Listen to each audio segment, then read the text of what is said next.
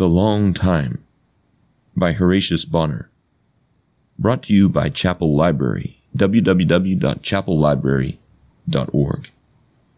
It is the Lord Jesus himself who has given us these words in one of his parables. He says, After a long time the Lord of those servants cometh and reckoneth with them. Matthew 25, 19. Thus, while in one place he speaks of the little while, in another he speaks of the long time. Little, yet great. Short, yet long.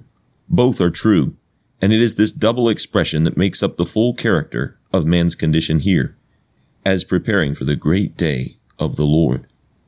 From the day when the Master left the earth and went up to the Father, to the day when he shall come again in his glory to sit on the awful throne before which all nations shall be gathered, is, in one sense, a long time, as men reckon years and ages. But in another sense, it is but a little while if we reckon time as God reckons it, and compare it with the vast eternity in which it is to be swallowed up. Life is a vapor, and that is little. Life is a journey, and that is long. Life is a handbreadth, and that is little. Life is a period made of many days and weeks and months and years, and that is long. Life is a post, and that is swift. Life is a pilgrimage, and that is slow. Life is like the eagle hastening to his prey. Life is a time of sojourning. Life is a weaver's shuttle. Life is fourscore years, and once it was well nigh a thousand. For some purposes a day is a short time, while for others it is a long time. In some circumstances a year is a short time, while in others it is a very long time. Much depends upon what it is to be done in that period, and our ideas of long and short in such cases are influenced by the amount of work to be done. It seemed an age, said a traveler among the Alps who lay bruised by a fall into a deep cleft of ice, ere my guides returned from the village bringing the ropes to pull me up. Yet it was only two hours, but he had measured the time not by moments or minutes, but by his sufferings and his danger. Of an old German peasant, the following story is told by a lady who visited him. He had a little garden in which were a few apple trees which were covered with fruit. He amused himself daily with walking through his garden and picking up the apples which dropped. The lady met him one day when he was thus engaged. Don't you weary, my friend? said she, stooping so often. No, no, said he, smiling and offering a handful of ripe fruit. I don't weary, he added. I am just waiting waiting. I think I'm getting ripe now, and I must soon be dropping, and then the Lord will pick me up. Oh, said he, speaking earnestly to the lady, you are young yet, just in blossom. Turn well round to the sun of righteousness that you may ripen well. Here was the long time of growing and of ripening, not long in one sense, but long in another, long enough to ripen and ripen. It is of a long time like this that the Lord speaks to us in his parable of the servants. The Italian poet, imprisoned cruelly in a dark cell, is represented as uttering these mournful words. Long years, long years. For so they seemed to him in his solitude. And in a like sense, we often use the words all day long and all night long and also the whole long year and thus the word long has acquired a peculiar meaning, expressing not only the real amount of time, but the number of events that have been crowded into the space, as if the trials past had lengthened out the time. It is to this solemn sense of the expression, after a long time, that we now turn the reader's thoughts. We wish to make him feel the responsibility which is laid upon every man by the long time given to us by God to prepare for the coming eternity. God will take not one by surprise. He is too just and too pitiful to do so. He warns before he strikes. Nay, he gives a thousand warnings, even during the shortest life. Each day is made up of warnings, too plain to be mistaken, too loud to be unheard. No one in the great day of reckoning shall be able to say, I was not told of what was coming. I was hurried off to the judgment seat without notice given or time allowed to make ready.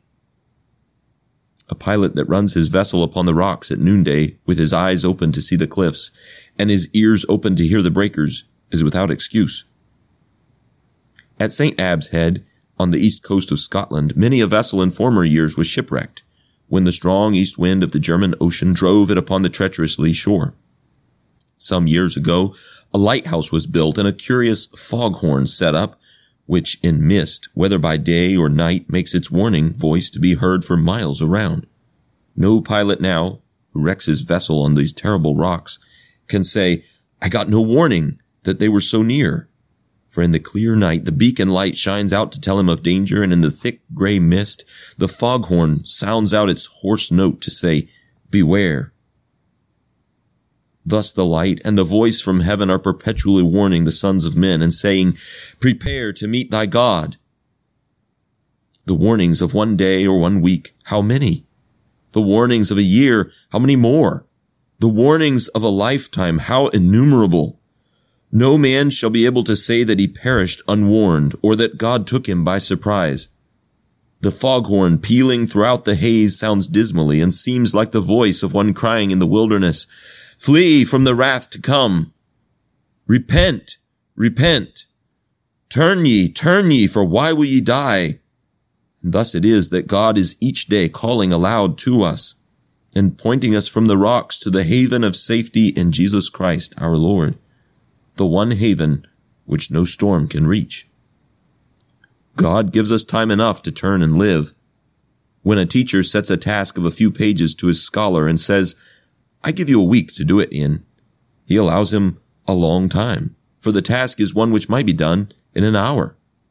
So when God says, Seek ye me and live, or acquaint thyself now with God and be at peace, and gives us a lifetime for this, he is giving us a long time. We delay and linger and loiter so that year after year passes by and we are no nearer to God than at first.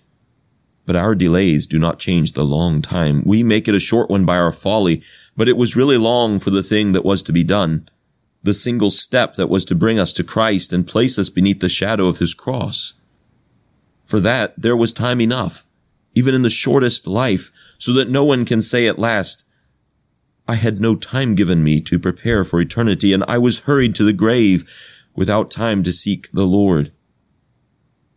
I gave her space to repent. Christ says in Revelation 2:21.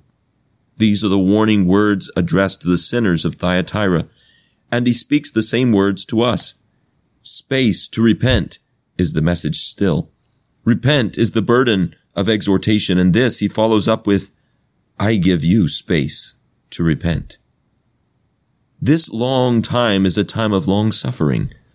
The Lord is very pitiful and of tender mercy. James 5:11. He spares to the uttermost. He yearns over the sinner.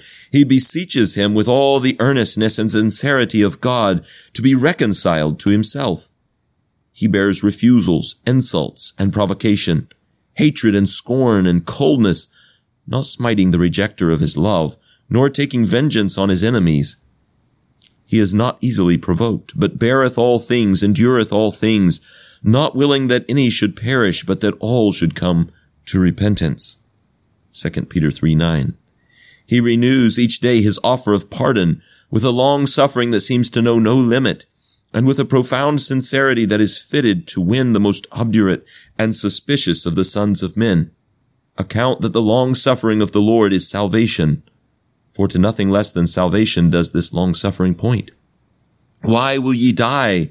Is the urgent question of God to the heedless sinner. Have I not given you time enough to seek and find eternal life? Am I not in earnest in beseeching you to be reconciled to myself?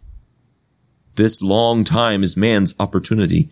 Is pardon to be found? Now is the time. Is eternal life to be obtained? Now is the time. Is heaven to be won? Now is the time. Is the strait gate to be pursued? Now is the time.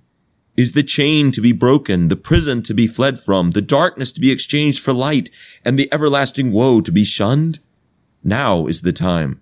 This is thy opportunity, O man. Seize it, use it, ere it pass away forever.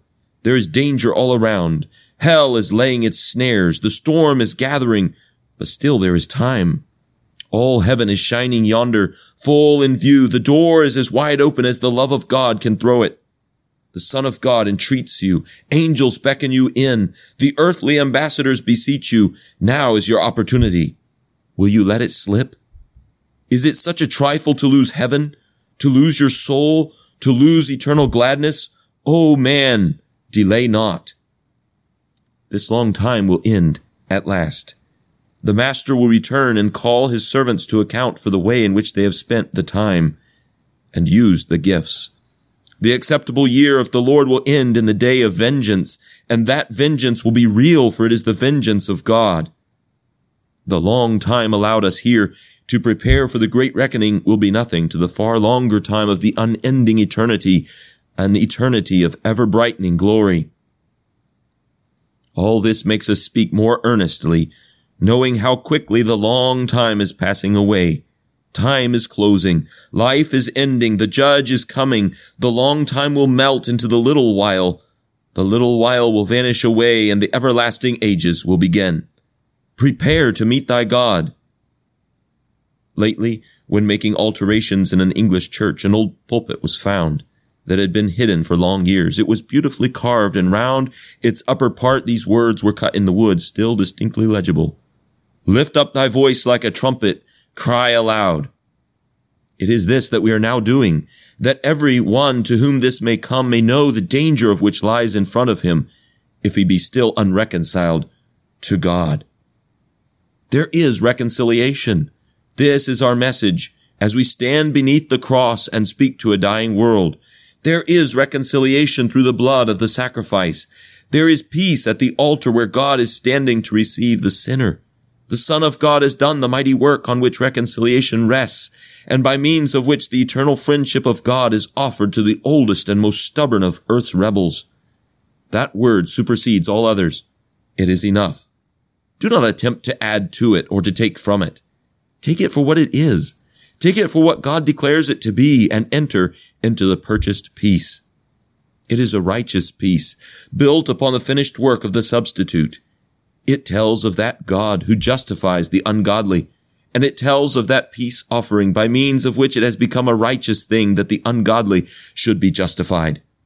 It says to each rebel, all this peace, this friendship, this pardon becomes the certain and present property of everyone who relinquishes his own standing by nature before God and himself and consents to stand before him on the footing of another's work, another's sufferings, the work and the sufferings of the Word made flesh, of him who, though he was rich, yet for our sakes became poor, that we, through his poverty, might be rich.